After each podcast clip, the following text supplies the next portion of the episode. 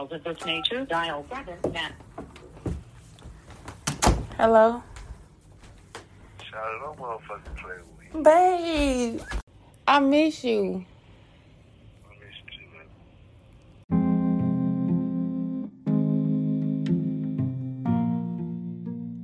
Are you in love?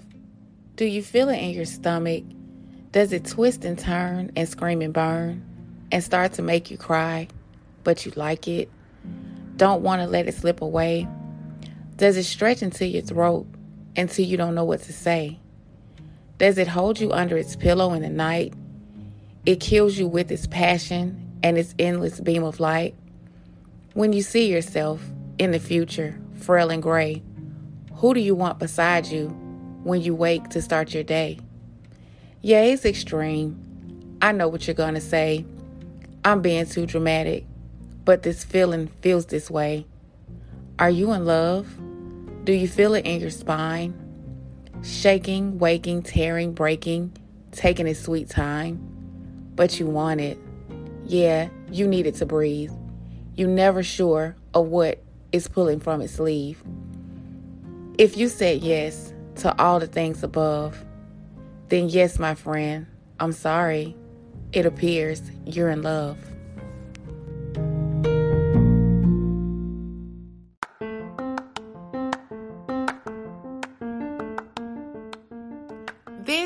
Is Wedlock, my true unscripted chronicles as a prison wife. Join me on my journey as I bring you crazy stories, informative facts, updates on my husband, advice from my family and friends, and special guests giving their true life stories on the prison system. This is not your average love story. Welcome to Wedlock.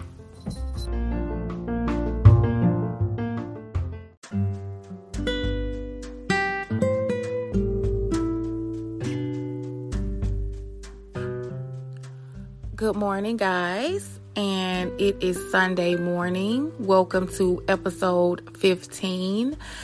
And guys, I just wanted to continue to take in this rain. It is amazing this morning. It's very soothing.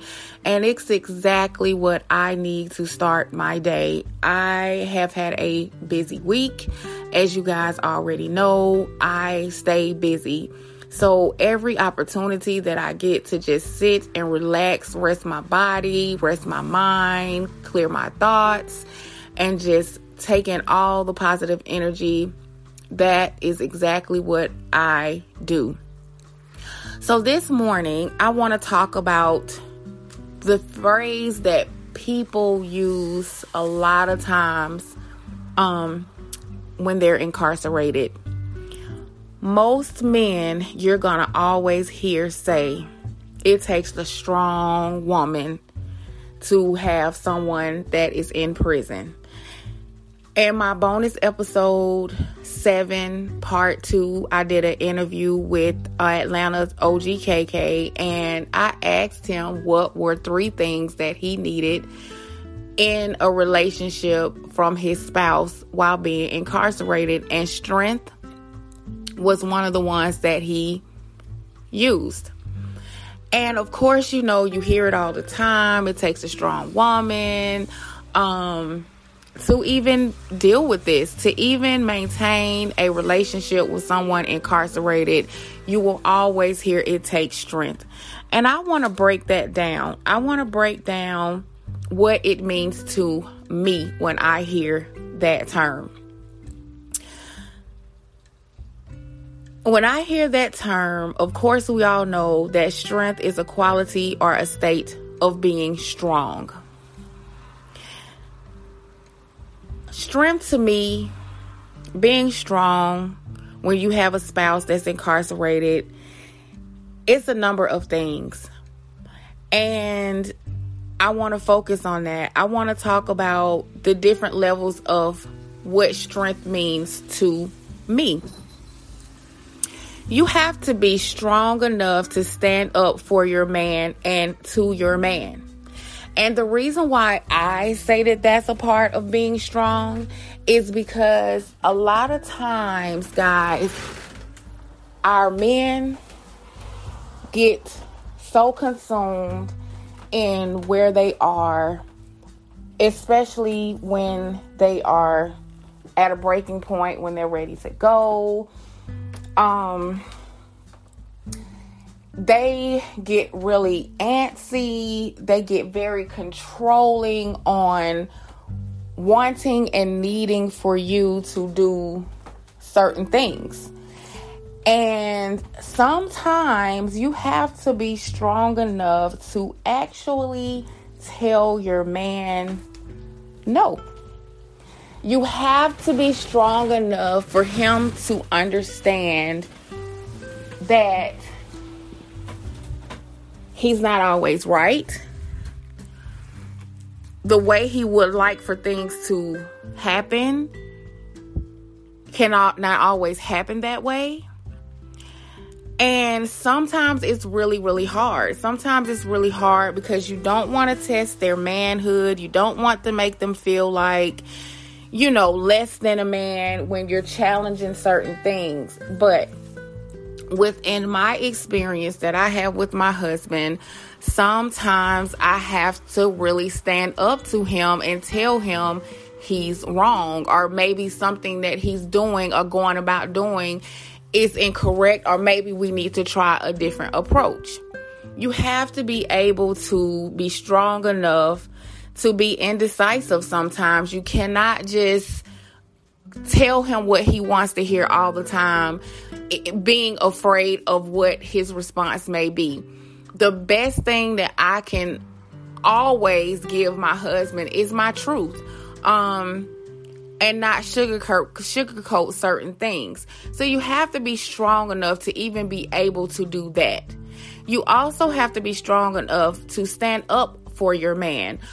You have to be strong enough to get on that phone. You have to be strong enough to make phone calls in regards to his health, his safety, if you feel like he's been done wrong, you know, if you feel like it's something that needs to be taken care of, you have to be able to be strong enough to go against other people when it comes to your husband. And a lot of people fold. A lot of people get afraid. Um, they don't know how to talk to people. They get intimidated by authority. You have to be strong enough to be able to stand up for your man. The next thing is strong enough to carry out both your emotions his emotions and your emotions. You have to be able to carry that. You have to be able to understand his emotions on a day to day basis because every day it can be different. He could be up, he could be down, um, he could be erratic, um, he could be doubtful, you know, you have to be able to carry that. You have to be able to carry his emotions and yours. And a lot of times within doing that, you put yours to the side because of the fact that you have to understand where he is. Um, I always talk about distractions. I always talk about how they don't have the same distractions that we do. So if I'm frustrated, if I'm irritated, I can go have a drink. I can go surround myself around people. I can go do something that makes me happy. I can do retail th- therapy. But in doing all that, I still have to carry my husband's emotions as well. I have to be very, very careful on how I handle certain things depending on where he is emotionally. So you have to be strong enough. It's almost like holding sand in the palm of your hand. You have to be strong enough to carry his emotions at the same time that you have to carry yours. If you're sad, you cannot put the sadness off on him. So you have to sometimes suppress your emotions so that he won't get that same energy because he's in a place where anything negative, anything that will bother his mental is not a good thing. He has no outlet. He has nothing to do but sit on those emotions. And sometimes that cannot be good. So you have to be strong enough to carry both of your emotions you have to be strong enough to trust his safety. And that's something that I struggle with on a regular basis. Um, trusting that he's okay, trusting that, you know, nothing will happen to him, trusting that he makes good decisions just in case conflict arises. You know, I always talk about the health and and and and the mental but you also have to think about you know where they're where they are. Sometimes things get do get physical and you have to trust that he's to be okay I don't care if he's the strongest, the baddest, you know, whatever it is, you still have to trust that he's going to be okay and that he makes the better decisions when conflicts arise because we're getting older, the body's not the same, the body doesn't move the same. And unfortunately, you know, we have this younger generation that does not move nor think how some of us do or what the men before us taught these men. Um, that we're that we're used to being around. So we have to trust that their safety um is is being handled correctly. And that takes a lot of strength that you are your husband's life your boyfriend's life your fiance's life is in the hands of people you do not know. You cannot call and check on him personally. You can't just go whenever you want to. So you have to be strong enough to trust. You have to be strong enough to trust his safety. You have to be strong enough to obtain resistance and temptation. And I think that's one of the biggest things that people focus on. Um when you get involved and you decide to stand by your man, stay down, quote unquote, ride this out, ride or die, whatever terms you want to use, when doing that, you have to be able to be strong enough to avoid and resist all temptation. Now, that's if you're a good woman and you really love your husband and this is really something that you're taking seriously. As myself, I take my vows very seriously. I take my relationship seriously before I was even married to my husband.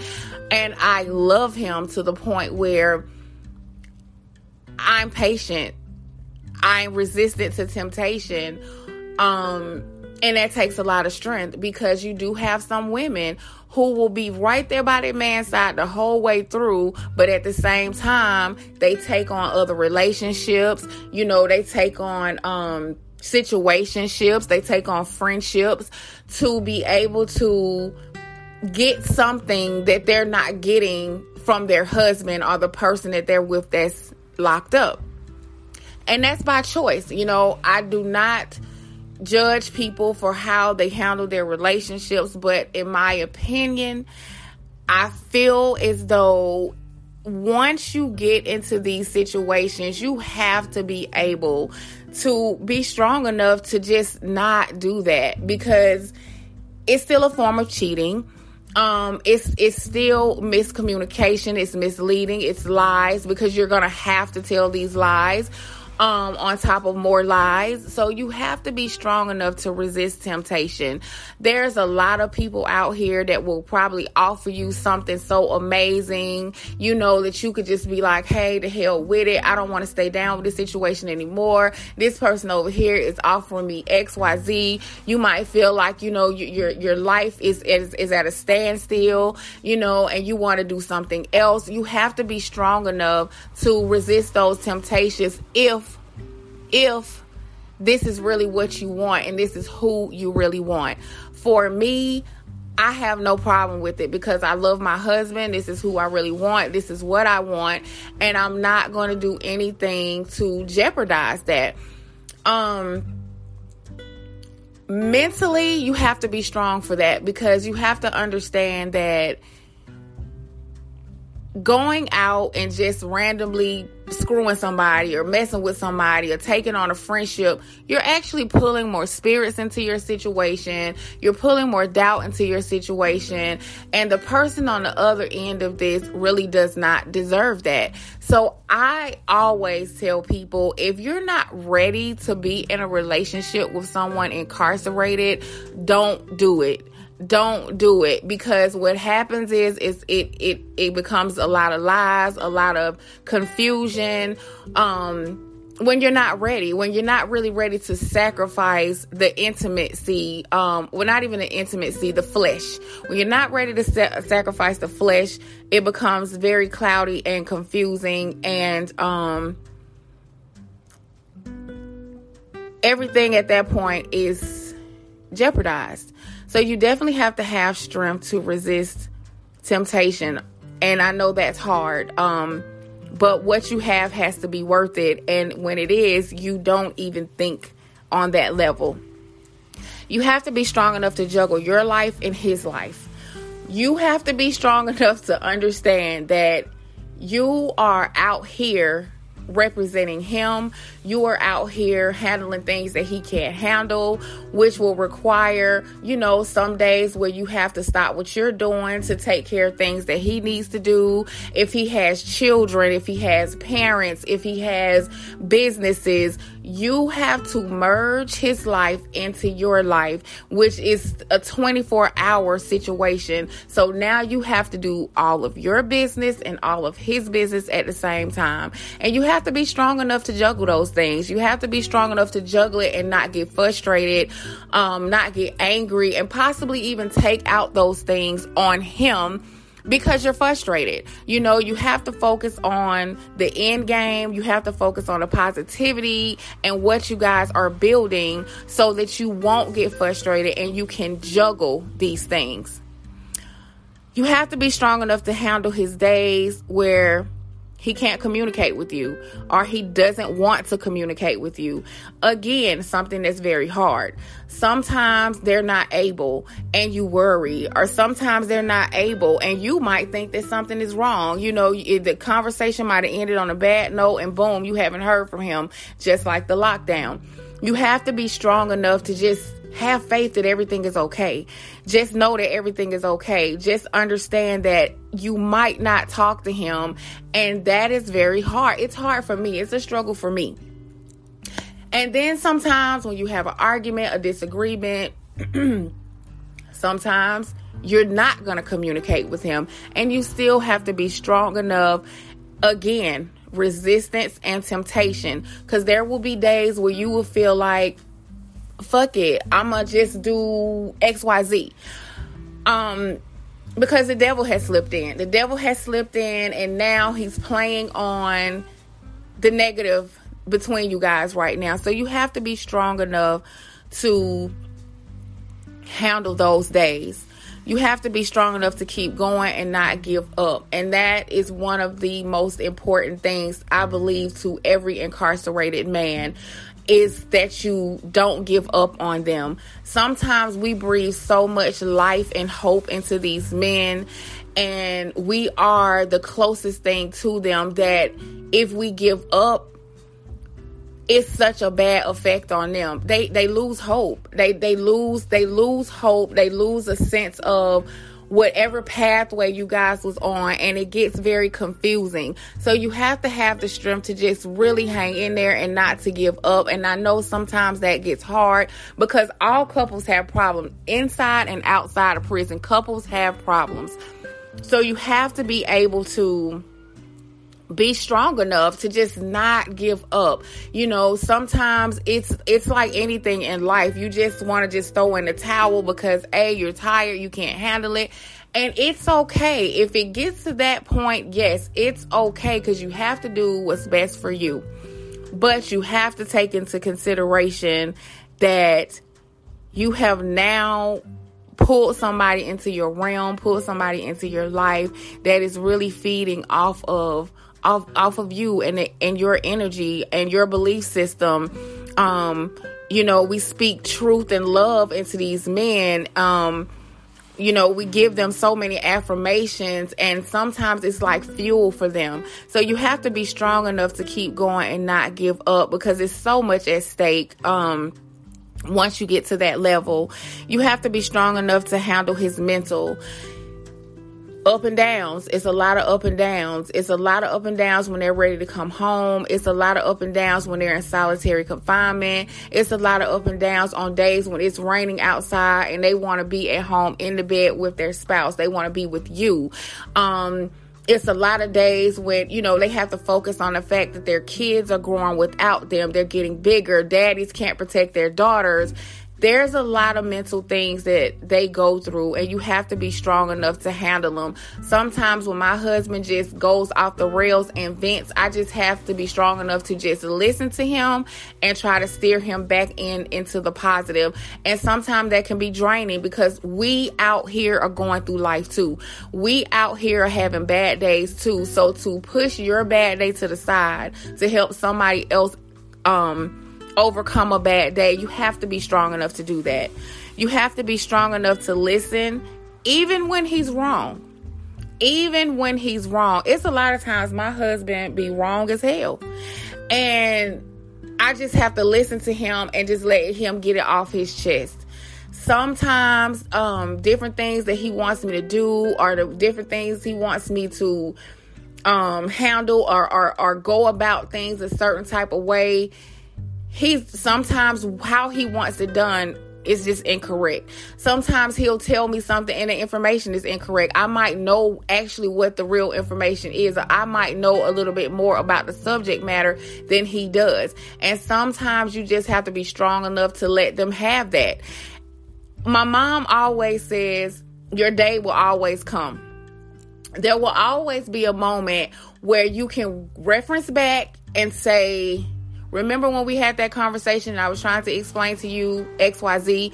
The moment will always come back where you can correct his thought process or correct what he was doing and saying that was wrong. But sometimes, guys, we got to take the L and we got to just let them have that.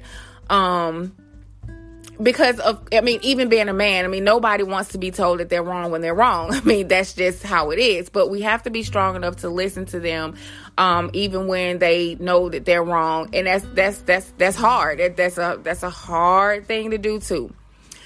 You have to be strong enough to understand his struggle. Um we are free. We are free. The only person that's doing this time inside is him yes, we are doing a part of the time out here because we're connected to them.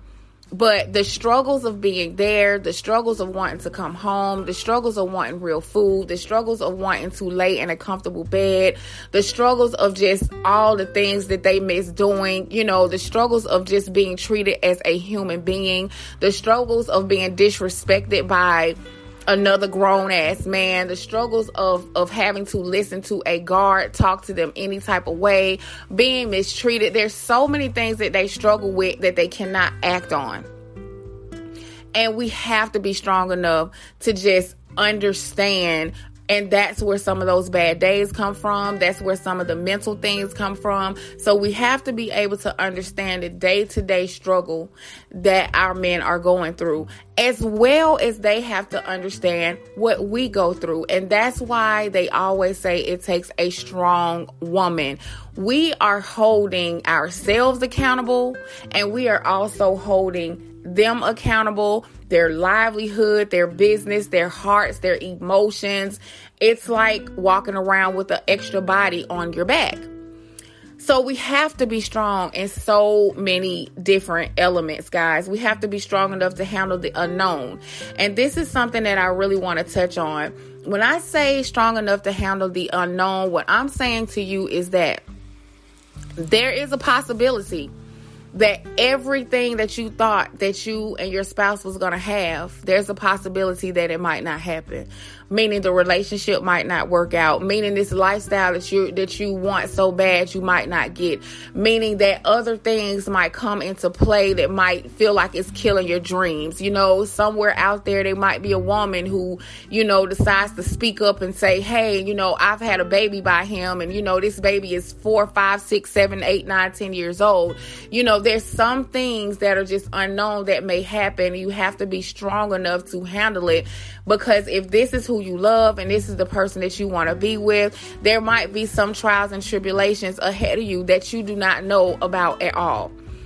as well as it just might not work out. You might put in a two, three years and things just don't work out. So you have to be strong enough to be able to handle the unknown because you have to be strong enough to accept. You have to be strong enough to accept it. And you have to be strong enough to let it go, to walk away, to not be bitter, to not count the dollars, to not count the things that you did. Um, time is something we can't get back. So you have to accept and handle the unknown. And you have to be strong enough to stand up for what you have, which is the most important thing to me. This is why I am doing this podcast, period you have to be able to stand up for your relationship. You have to be able to stand up and not be ashamed that you are with somebody that's incarcerated, that this is the man that you love. The man that you love is in prison. The man that you want to spend your life with is in prison. And you have to be able to stand up for that. For anybody that has something negative to say, for anybody that's judging your situation, you have to stand up for that. Don't turn your nose down. Don't get quiet quiet. Don't be ashamed. You have to stand up for what you have. This is what you're fighting for. This is what you're sacrificing for. So, why would you be ashamed or be silent about the opinions of other people, the opinions of society, the opinions of the public that are not walking in your shoes, that are not living your life, and don't even understand how this person makes you feel? You have to be able to be strong enough to stand up, stand up for what you have. The love that you have, the bond that you have, the care that you have with this for this person and with this person. It is worth standing up for and you must stand up for that. You must show your spouse, your man, your husband, your boyfriend or whoever that you got his back. You got his back and you're not ashamed of where he is just because of the choices that he has made. We all make mistakes. We all make mistakes. Some of us just haven't even got caught. So there's no one that's better than the next. So you have to be strong enough to stand up for what you have. And that is pretty much my definition of strength when it comes to being strong enough, quote unquote, to maintain a relationship with an inmate. It takes a lot of strength. That saying is totally, totally right. It takes a lot of strength, but it's not the strength that a lot of people think of. A lot of people think of the physical, and it's so beyond the physical. There is so much, so much within that strength that you must have. And so, guys, that is something that I wanted to talk about today. It was something that stuck out to me when I had my interview with OGKK. It's something that I hear all the time. And it's something that I deal with all the time. It's something that we all deal with all the time on a regular basis within our relationships with someone incarcerated we take on a lot and you have to be strong. You have to be mentally and emotionally strong to be able to keep going.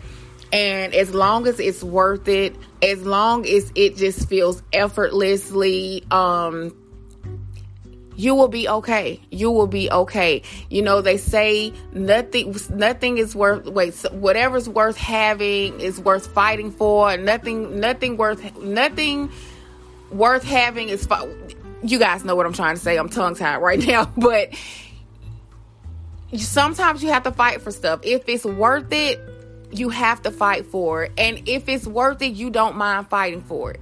So that's my topic of the day, guys. Thank you again for tuning in to episode 15. Guys, we have five more episodes until season two. I am so excited. I know I have been saying it a lot because I am, and you guys would be excited if you knew what I knew. So, again, thank you for joining me. Thank you for tuning in. And we are going to jump into the story of the day.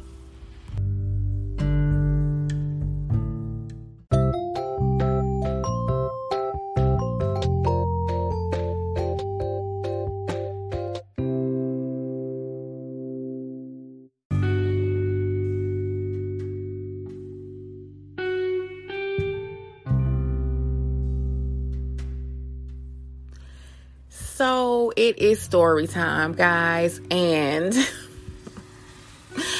I guess I'm gonna be honest with you. The rain, um, the relaxation, and just the whole vibe that I'm getting this morning, you know, just has me on some old sentimental type of stuff. So I'm gonna give you this story between me and my husband and in the beginning of our relationship, you know, the up and downs, the learning, getting to know each other on a different level. I am a person that loves music. I communicate sometimes through music. Like, I mean, like we all do. If we're feeling good, if we're sad, if we need a moment, you know, there's a song for everything that we feel. And I'm a person, I love music. And it was one point within the growing and learning between me and my husband where we communicated literally through song. We had love language through song. And we would really sit on the phone and just listen to music. Whatever we was feeling, we had a song for it. And I actually had created a playlist and we would just sit on the phone at night you know once he was on lock the you know the lockdown or whatever. And again this is when they had tablets. Um and we would just listen to music. Literally our love language was through music. We wouldn't talk. We wouldn't say anything. It would just be song for song for song for song. And it was just so amazing to me how he had his own version of music that he wanted. Like he would send me messages and say, I want you to pull up this song and listen to it. You know, and we did that for like a whole month. Like every day we had a song of the day for us. Like this is the song I, I want you to hear today. Or, you know, this is the song that I thought about for us today. Because of course you know he couldn't pull up a lot of things. So i would have to tell him what the song was. So when he would call me i would play the song. The songs that he would ask me to listen to of course i could pull it right up and listen to. And we would listen to the music together guys. Like it was so I can't even describe. I don't want to say it was romantic it was just a different level. It was just a different level of expression. It was a deeper level of expression between me and him. And we literally communicated and did that for like a whole month. Like to to this day right now, we have certain songs that we can reference to. Like if he says, recently he just said, baby, you know, guess what song I got? Guess what song I was able to download? You know, our song, our our song, our wedding reception song. Like we have different codes for different songs that we know, you know, and um it was just the sweetest thing. It was just the sweetest thing. And and the reason why, guys, um it means so much to me because I was able to see my husband in a way that I'd never seen him before. Um, and and within that, it was new for him. It was new for him as well. Like that was the most wonderful feeling in the world to have somebody just open up to you in a way that they never have with anyone else or just never have at all never have at all. It's like my husband opened up to me and I saw a different guy. I didn't see the hard guy, the the the guy out in the streets, you know, the guy I didn't I didn't see that. I saw him. I saw Michael. That's who I saw. I didn't see the character that he created for himself. I didn't see the artist that he was. I didn't see the person that was the pillar of strength, even within his family. I saw someone else, and it was just wonderful to watch it unfold. Um, for him to trust me enough to even open up to me was really big. Um, and and it meant a lot to both of us because of course myself, you know, I had pushed that person so far down that I forgot that she even existed. I mean, it was like I came alive. I came alive with my husband. I came alive through this language of love through song. And I want to say that's when I really started falling in love. I really started falling in love because the way that the music was expressing the feelings and the words and the meaning behind the songs, like it was as if someone was communicating for me, but just understanding exactly how I felt. And it was amazing. It was just simply, simply amazing how we were able to create that. We were able to create that memory. And that is something that will forever be with us. Like we actually have certain songs that, you know, when he comes home, it's like when I come home, this is the song I want to dance with you with or this is the song for our wedding reception or you know this is the song I just want to sit and lay and burn candles and listen to like we actually have plans for certain songs because of whatever it made us feel at that moment, at that time. We wanted to hold on to that and make it ours. And so we did this again for a whole month, just songs, just communicating through songs. I mean, we would spend an hour sometimes, every 15 minutes of phone call, you know, for an hour and just listen to music. I could be in my car, I could be at home with my speaker playing, my sound bar, sound bar playing, whatever it is. That is what we did for a whole month. And it made me it made me understand my husband a lot more too because I'm telling y'all, it was songs that I was like, what? He like this song?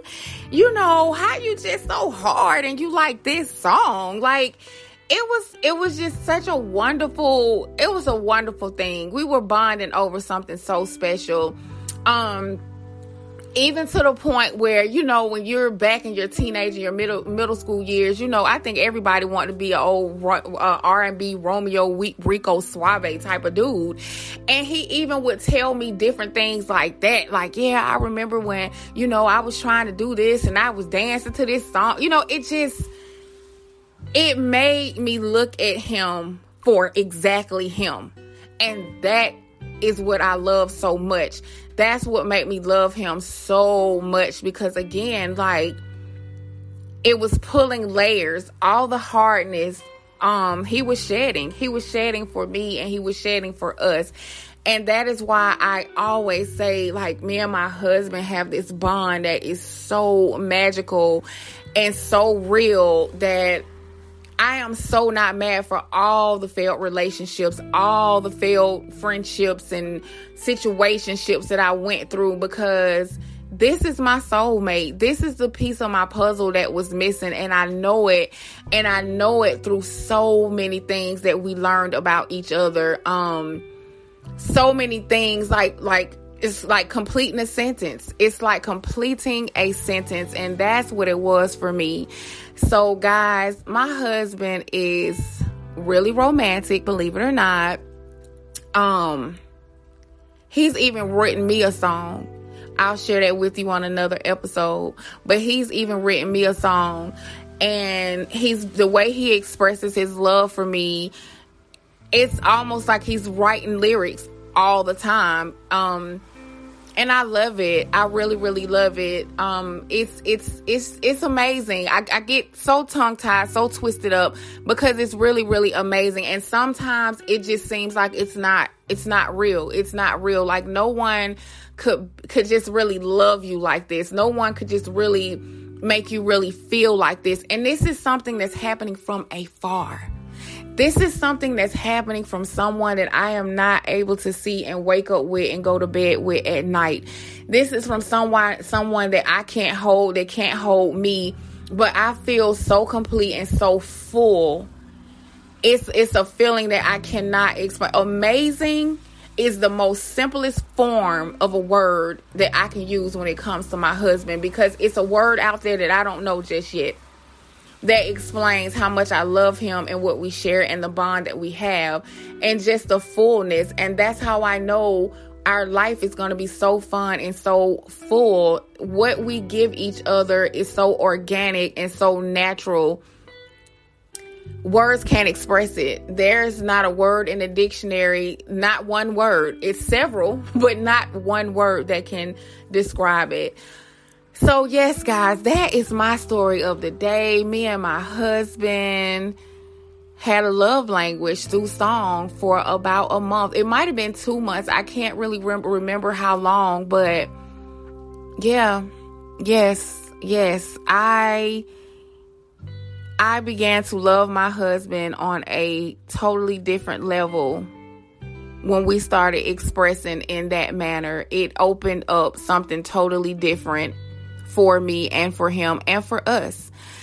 So, I hope I didn't get too mushy and gushy for you guys. And, you know, I know my husband want to, you know, keep his heart from the start, you know, persona and all this kind of stuff. But my husband is so loving.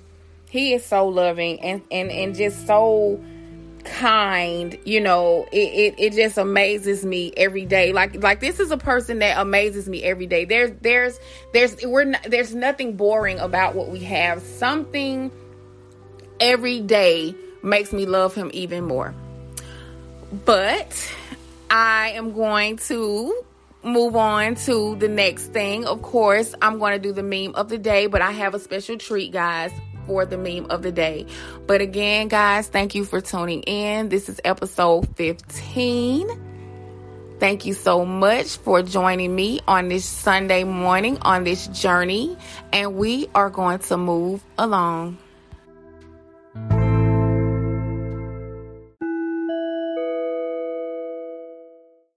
As you guys know, I have started a support group, Fed Up Wives, supporting wives of incarcerated federal inmates. This is a nonprofit organization set to help both emotionally and mentally, but financial as well. To contact Fed Up Wives, please email fedupwives.org at gmail.com.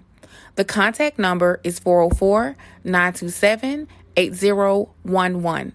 Please like and join the Facebook page, Fed Up Wives Organization. You guys have supported me, and now it is time for me to support you. Now back to the show.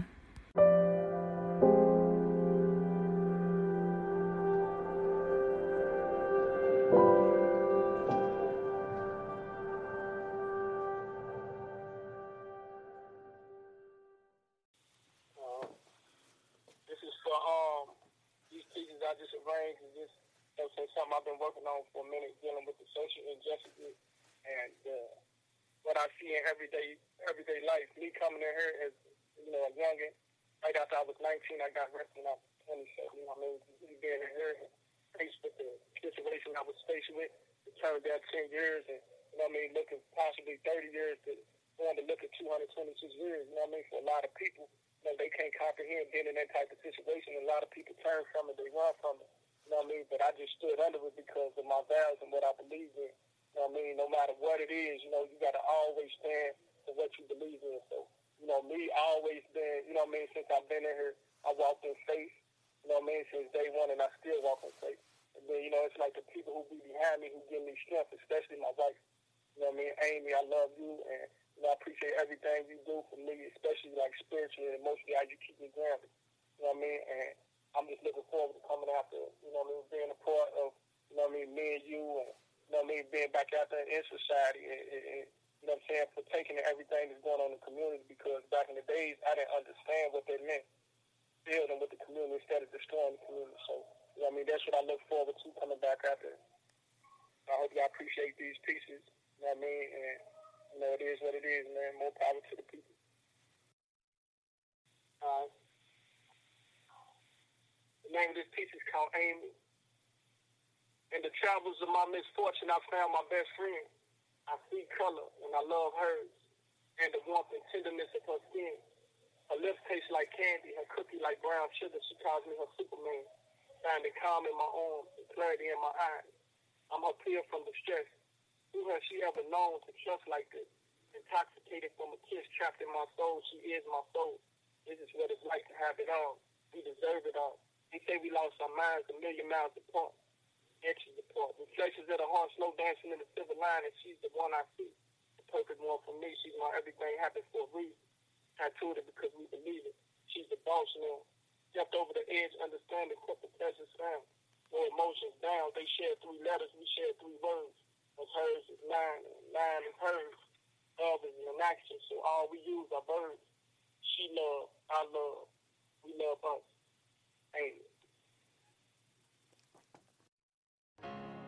Well, you guys, we have reached my favorite part of the episode, and that is giving you the updates on my husband.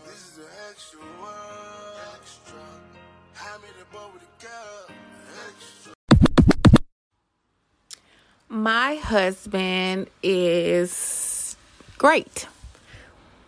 He has no minutes, guys. He is down to zip, zero, zilch and will not have any minutes until the 10th. So, whoo, Lord Jesus, pray for me. Um, but he's still able to email, so I, that's a good thing. Like I said, I, there's no complaints here. As long as I can communicate with him, I am fine. Now, I want to say that I jumped the gun, guys. I jumped the gun. But I'm proud of myself because I didn't get worried. I didn't get in a panic. But I did jump the gun.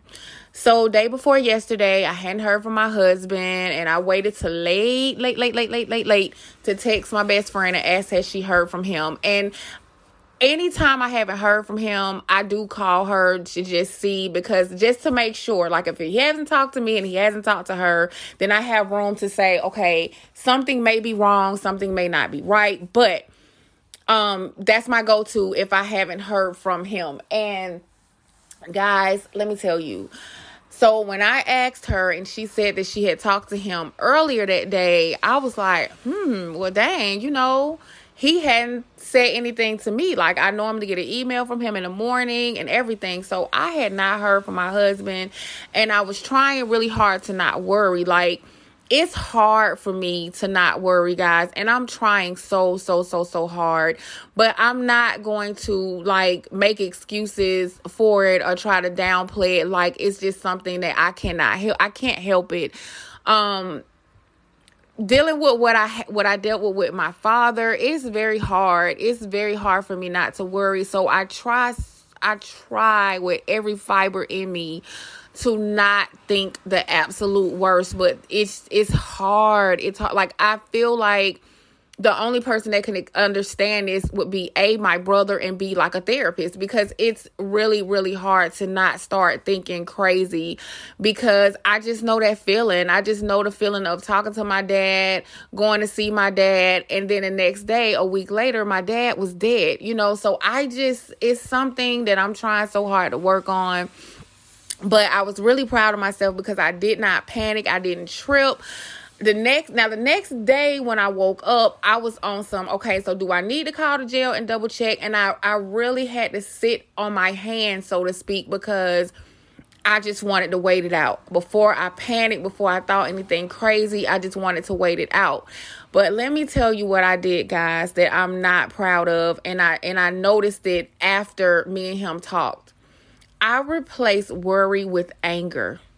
So I had put it in my head that for some reason he just didn't want to talk to me. And I fueled off of that instead of worrying. I just replaced it with anger. So the anger is what kept me going and is what made me not think that something was wrong or worrying that something was wrong. I just made myself angry. I made myself angry so I wouldn't worry. And in the process of making myself angry, I pretty much blamed him like you know how is it that you're not talking to me? Like you emailing and and communicating with other people but you're not i created a narrative. I created a narrative so that i would not worry and i did it not knowing. I did it not really understanding what i was doing and oh my goodness guys i literally put the title the subject of my email was your ex-wife my husband emailed me yesterday morning, the longest email I have ever seen that he emailed that he has ever written me. And he was so upset and he was really hurt behind me even saying your ex-wife like, "Wow, you one day, one day you haven't talked to me and you ready to give up on me." And I didn't mean it that way So I had to apologize. I really had to apologize to him because I didn't want to make him feel that way. I didn't want him to feel like I gave up on him in one day.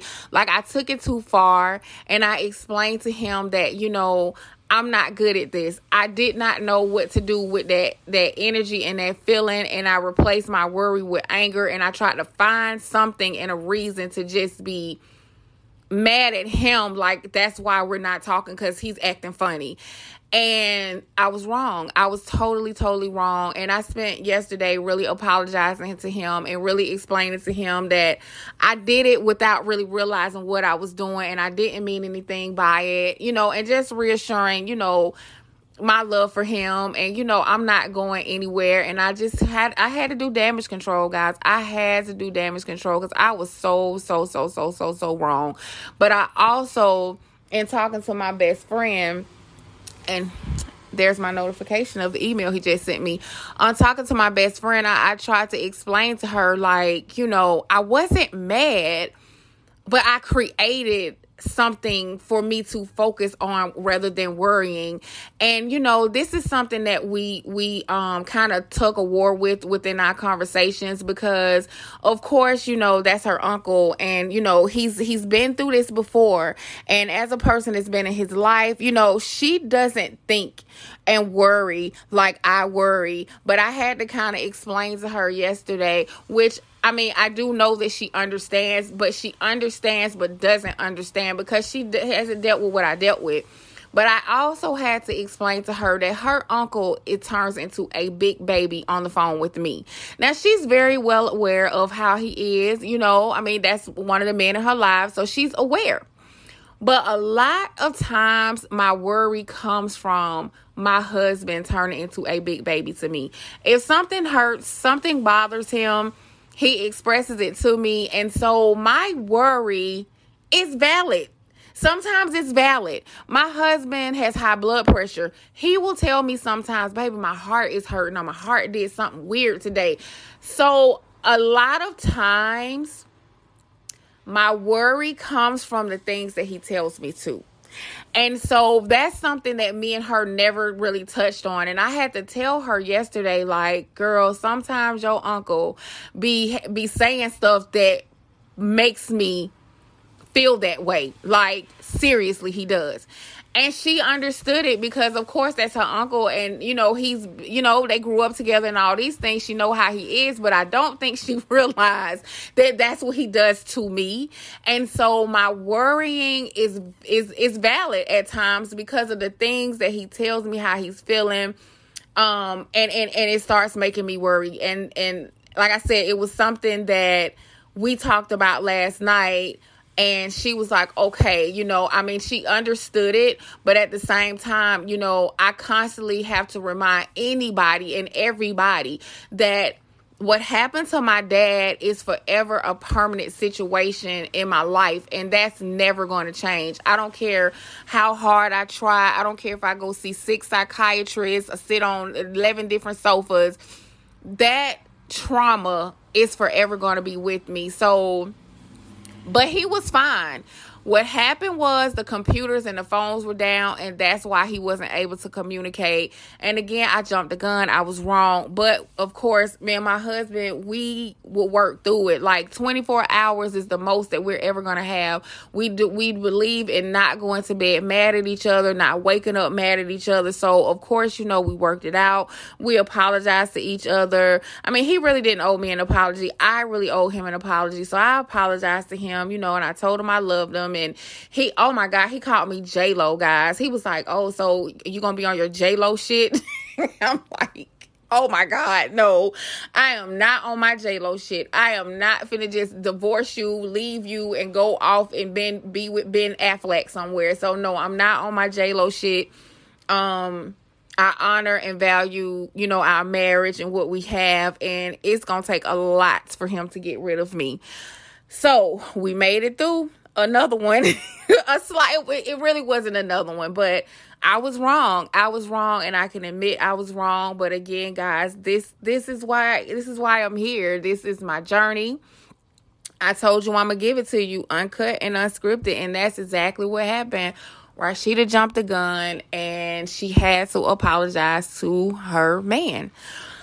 Also, guys, um, this appeal, these two points, these two COVID points that are owed to my husband, this is something that he is going to continue to um focus on like he is not letting it go. He's not letting it go to the point where he's just like, baby, call the army, call the navy, call the military, call Obama, call Biden, call Kamala, call the suicide hotline, call the fire department, call 911, call animal control, call this, call that, call Warnock, call he wants me to get on his phone and call all these people about his two points. And don't get me wrong, my husband deserves his two points. They are owed to him. But I also had to tell him that sometimes things have to be done strategically with a little finesse and some knowledge. What I noticed is too being too persistent, too aggressive is a form of rebellion. It's militant, and a lot of people do not respond well to that. A lot of times they make it harder for you. They purposely do stuff to not help you. And I don't want it to be a situation where it's like, I don't got on these people's nerves, you know, or or I'm constantly badgering them. You know, this system does not work how it's supposed to when it's supposed to. And so I just had to tell my husband, just please trust in me that I'm doing everything that I can and I'm doing the best that I can. You know, I can't make the courts and you know the the people who work there move how we would like for them to move so you know i just really had to explain to him that it's a process it's a process he's gonna get his points it may not be tomorrow or, or two months from now or three months from now, but he's going to get them. It's going to take time. But in the meantime, my husband still has to do some time. So it could happen next year, you know, but he's going to get his points. I'm going to see to it that he gets his points. You know, I gave him my word and I'm going to fight for my husband. And that is something that yesterday me and my friend Demita talked about. You know, she was like, Rasheeda, you know, you have learned so much just in doing this and and being in this marriage and fighting for your husband. Like I know a lot of things that I did not know last year when it comes to laws, when it comes to just how this system works. And it amazes me sometimes how far I've gotten within that, even within this podcast. Let me tell you something. When I do this research, when I read these articles, I'm floored sometimes at at the knowledge of everything. Like some of these things I didn't know and I mean, I'm very articulate, so I understand, but sometimes it's just baffling. It, it's so baffling. It makes you angry. It makes you upset. And that is why I stay in my lane of just dealing with my husband's situation why I don't want to take on other people's situation. I'll tell the stories, I'll let you use the platforms, but the things that my friend Demita does, I could not handle. I mean, she told me some stories yesterday that just I was angry for the rest of the day. So it it it takes a strong woman to be able to not just handle one man, but several men out here that she's fighting for. So I told my husband that I wanted him to call her because she kind of knows a little bit of what to do, what's going on, and she can be a voice for him as well and get some things done. Like I don't mind anybody aiding me and helping my husband coming home. So outside of that, guys, he's doing great. Um he's doing great. He just does not have no damn minutes. like and I know it is driving him nuts, but He's great. He's amazing. I love my husband. And I thank you guys for praying for him. Please continue to pray for him. Please continue to keep him uplifted. Um, it's so appreciated. I appreciate you guys so much. And thank you. Thank you for joining me on this journey, on our journey. And we're going to keep this thing moving. We're going to jump into um, a serious no facts. And again, this is episode 15.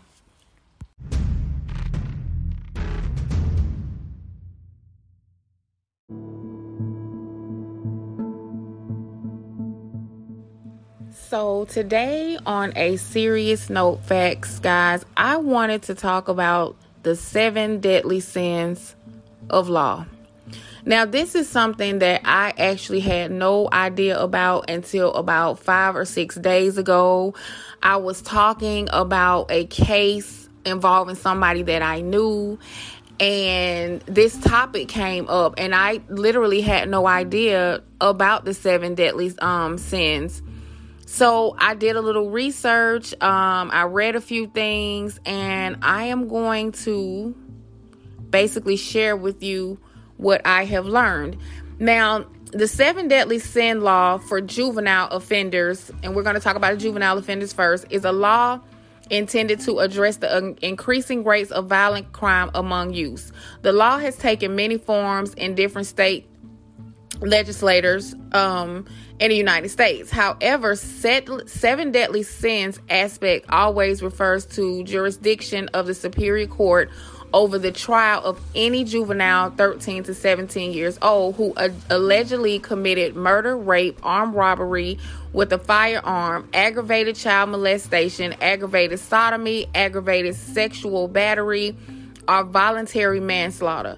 In the mid 1990s, numerous U.S. states enacted seven deadly sins law to combat the so called teen super predators and predicted waves of remorsefulness teenage criminals. However, this prediction did not come to fruition.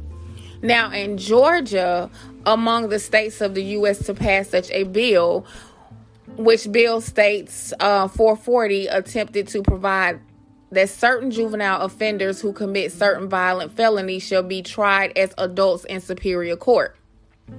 State Bill 440 attempted to provide that certain juveniles, um, juvenile offenders to commit certain violent felonies should be tried as adults in the superior court. This means that murder, armed robbery, kidnapping, rape, aggravated sexual battery, aggravated sodomy, aggravated child molestation carry a minimum of 10 years in prison with the letter four crimes carrying a minimum of 25 years to life in prison. First degree murder is punishable by, by death, life in prison without parole, or life in prison with no parole for at least 30 years. While second degree murder carries a sentence of imprisonment for not for not less than 10 years up to 30 years.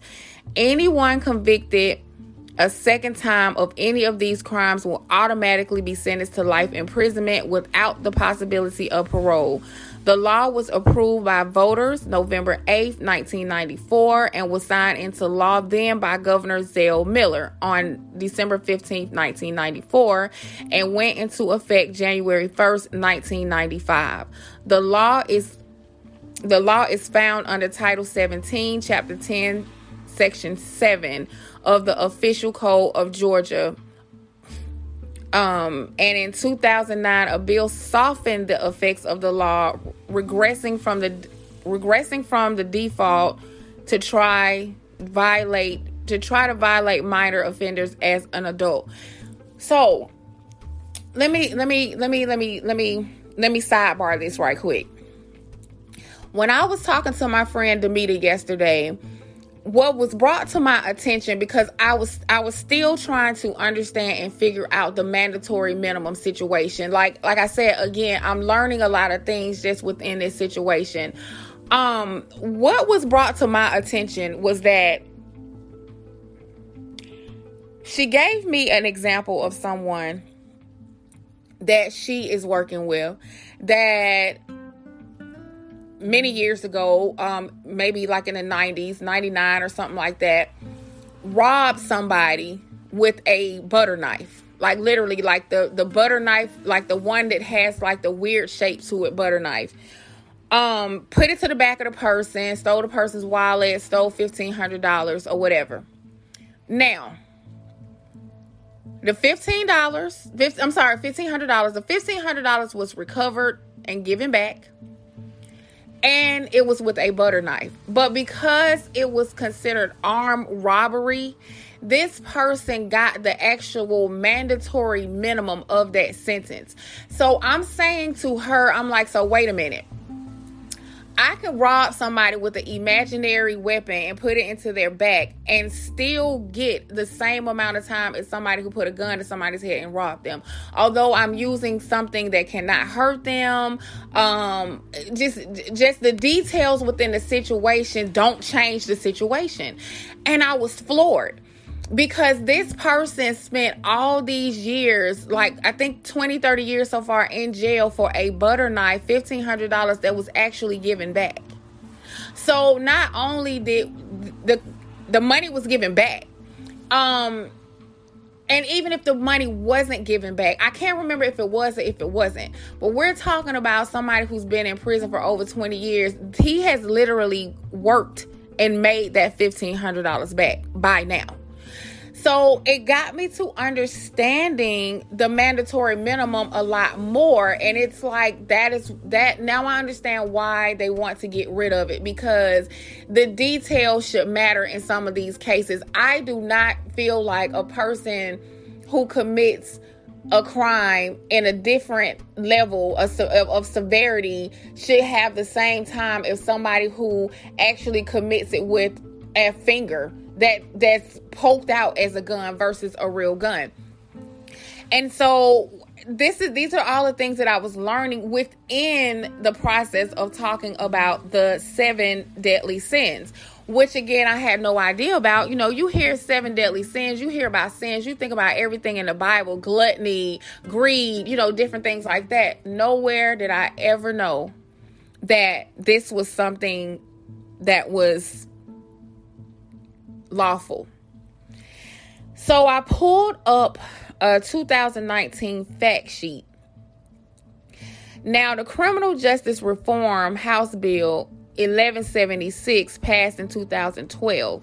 It was aimed to curb the youth of prison population and improve public safety while saving taxpayers' money, steer the least dangerous, least hardened offenders away, Special Council on Criminal Justice Reform collaborated while the Pew with the Pew Center reserved prison space for people who committed serious crimes, created degrees of severity for crimes like burglary, forgery, and theft, raised the threshold for felony theft from 500 to 1500 establish alternatives to incarceration for low level nonviolent drug and property offenders, allowed the courts to order electronic monitoring of all offenders, allowed probation to impose graduated sanctions that swiftly and certainly responded to offenders violations. Invested 10 million in accountability courts and diverse programs Offenders struggling with drug addiction and mental illness receive treatment, are required to work, are required to remain sober, monitors efficiently to see what's working and what isn't. Now, House Bill 349 passed March 13th, effective July 2013. I'm sorry, it was passed 2013, effective July 2013. Second leg of criminal just, criminal justice reform created a 15 member panel, Georgia Council on Criminal Justice Reform, created a safety value on mandatory minimums for drug trafficking, seven deadly sins, defined unsupervised probation as a probated sentence that follows active probation Probationer may be reduced to reporting requirements. Supervised shall not actively supervise probationer. However, all conditions remain intact. Restored a suspended driver's license for limited use for participants of a drug or mental health court in order to allow them to attend court ordered programs. Created $500 Hope voucher for those who complete their GED while incarcerated must be used within 24 months of release. Senate Bill 365 passed in 2014.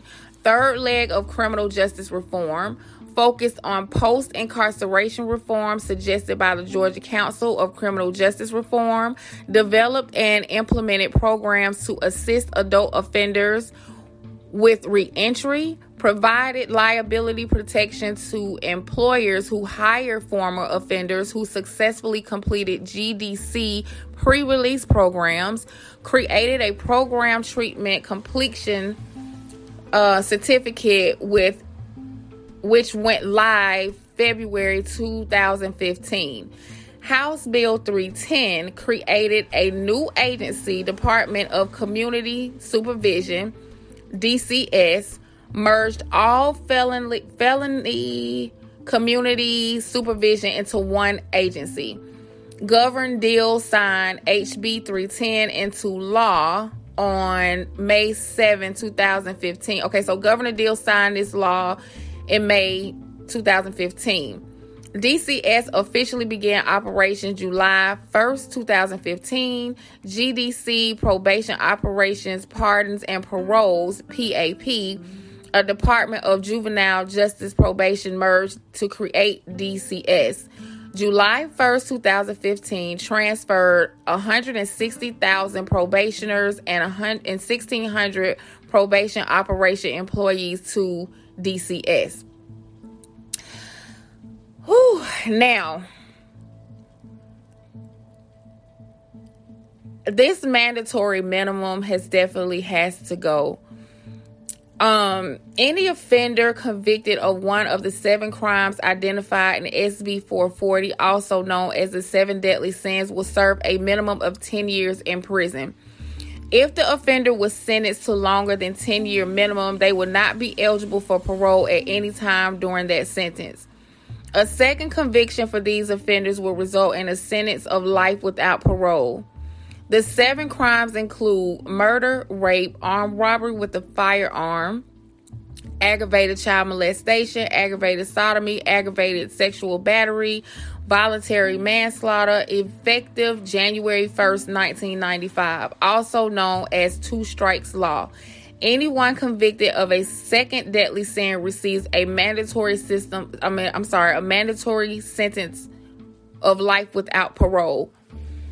Um as I'm reading that, it, it, it made me realize something.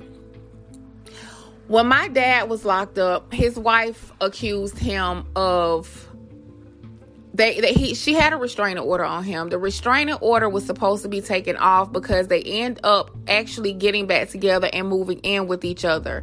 Within that process, I continuously kept begging my dad to get that warrant lifted because they were living together. I felt in my spirit that at any given moment, if something was to jump off, if it was something that she didn't like that he did or said or decided to go somewhere, because this is what kind of asshole bitch that she was, I felt like she would use that paperwork against him. Unfortunately, those were the type of games that she played, and I hated it. I truly, truly hated it. When my dad was arrested, he was arrested and booked in Cobb County Jail with with two of these charges. She she accused him of beating her up she accused him of aggravated sodomy. Anytime you have a aggravated assault or, or or you have a warrant, it becomes aggravated at that point if they have to pick you up. Now, I, and I do know that because anything that that if you have if you have a restraining order, if you have anything like that against a person, if you break that restraining order, and I meant to say restraining order, not warrant, but if you break that restraining order, everything after that becomes aggravated, which is considered a felony. When I first called Cobb County, my dad was in there under five felonies, which included aggravated stalking, aggravated assault, aggravated battery, aggravated sodomy. These were all the charges that my dad had, and it made my stomach sick. It made my stomach sick because I knew that was not my dad. And they did not give my dad a bond. And I'm starting to understand why. Like, two of these charges was up under this seven deadly sin law. I couldn't get a bond for my dad, and I worked hard. I bust my ass. I tried everything up under the sun. And finally, when my dad had to go to court for a second time, he was denied a bond the first time. When he went to court the second time, that's when I took the stand. And once I took the stand, I ripped the whole case apart because, first of all, the lady had lied on my dad. I had proof that the lady had lied on my dad. This lady was still writing letters to the jail, harassing my dad, talking crazy to my dad, which means that she violated a restraining order as well. Once I was able to prove that to the judge, once I was able to prove that everything was a complete lie, I was able to get my dad a bond. And once that happened, the state at that point decided that they a were going to investigate and figure out how to move forward with even prosecuting her with lying.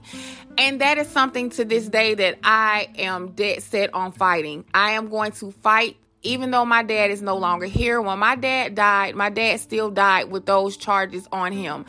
I'm going to fight to get those charges removed. I want my na- my dad's name cleared. Um unfortunately, as much as I would like for her to go to jail because of the lies and what she did. She wasted taxpayers' money. She she committed perjury. A list of things that she did. As satisfying as that would be, I'm going to leave it up to God. And it took me a long time to get to that point. But I want his name cleared and I want for her to admit that she lied. I that's what I want. I don't want any, anything from her. I'm not trying to sue her. I don't want no money from her. Um but she has to answer to God. Beyond these walls, inmates at the Cobb County Detention Center wait for their day in court. According to the county medical examiner's office, at least 50 inmates have died in custody there since 2004. Some from natural causes, others under suspicious circumstances. I pray for you. I have not found a way to forgive you yet. I will leave that up to God, but I will say that there will be justice for my father. I will work very hard and diligently to make that happen. My father is now gone. He has been deceased for many years now. You left two people, his children, very heartbroken. And although my brother has found peace with it and has found forgiveness, I have not. I will not until my dad gets justice. And this is not me bullying. This is not me threatening. This is me wanting what anybody else will want. And that is justice. That is justice. And that is for my dad's name to be cleared. Um, there was a news outlet that reported on these mysterious deaths that happened in in Cobb County. Um, and my dad was one of the cases. So it's deep. It's very deep it's very deep and i'm going to fight. I'm going to fight for my dad and i'm going to definitely continue being a voice for my husband as well. But as i said before i'm learning a lot. A lot of information is falling into my lap and it's helping me come to this place in my life that i was afraid of i was scared of and um, emotionally and mentally i was not prepared but i'm prepared now. So guys that's my serious note facts. That's my serious note facts. Um, I encourage you as every other episode, do your research, check into these things. It definitely made a light bulb go off in my head, just even understanding these charges, um, understanding the mandatory minimum a lot more. So do your research, guys. Do your research so you will know what our loved ones are being charged with, what they're going through in this justice system. And now I want to just give you a few updates before I conclude this episode. Um I have some great interviews coming up, guys. I have some really really great interviews coming up with uh, with inmates and their wives. I'm not going to tell you that much, but just know my bonus episodes coming up are going to be magnificent. I have been doing my homework. I have been getting assistance from people out there who are steering me in the right direction, who are helping me get content. And I want to just say a big, big thank you and shout out to my friend Demita Bishop, who is president and over um, FAIR. She's really been helping me out a lot with bringing some stories to me from couples, from couples, married couples who are doing this time together. And that is pretty much it guys. I have a a three day a three day free trial that's going on right now on the apple podcast app for the bonus episodes. As you know all my bonus episodes now are for uh, paid subscription but i have a three day free trial going on. So guys please check it out. Check it out if you are not already a subscriber and you have not already listened to plenty of my bonus episodes, all the new ones will be for a paid subscription. So there's a three day free trial. Check it out. Again, it is $5 a month, $4.99. I have a special going on on Apple for $55.99 um, for the whole entire year. So I hope that I'm bringing you enough content where you're entertained, where you enjoy it, and you want to sign up, you want to subscribe to me. I, it's appreciated if you do, and even if you don't, I'm going to continue with this podcast. I am going to continue um, growing, growing, and developing more. So, again, thank you guys for tuning in. Thank you guys for joining me. This is episode 15. Five more episodes until season two. Thank you guys so much.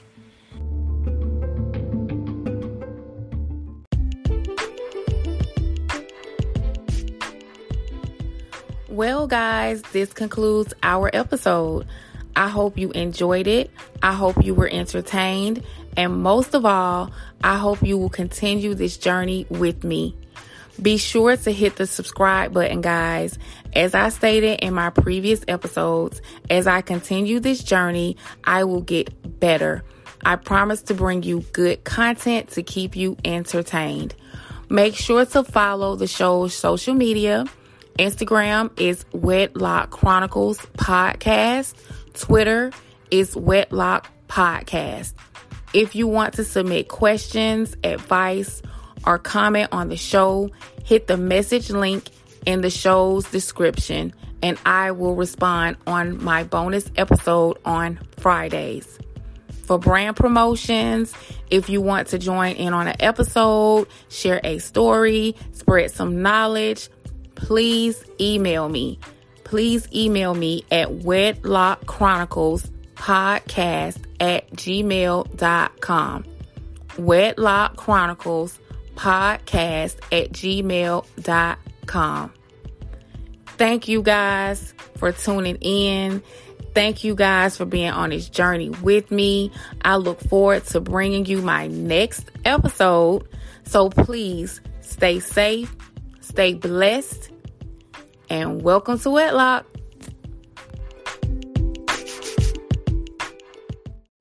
You can find this podcast on Apple, Spotify, Google Podcast, Anchor FM, iHeartRadio, or wherever you get your podcast. For episode updates, upcoming live episodes, discussion forums, and contact information, please visit the website wedlockchronicles.com. Yay!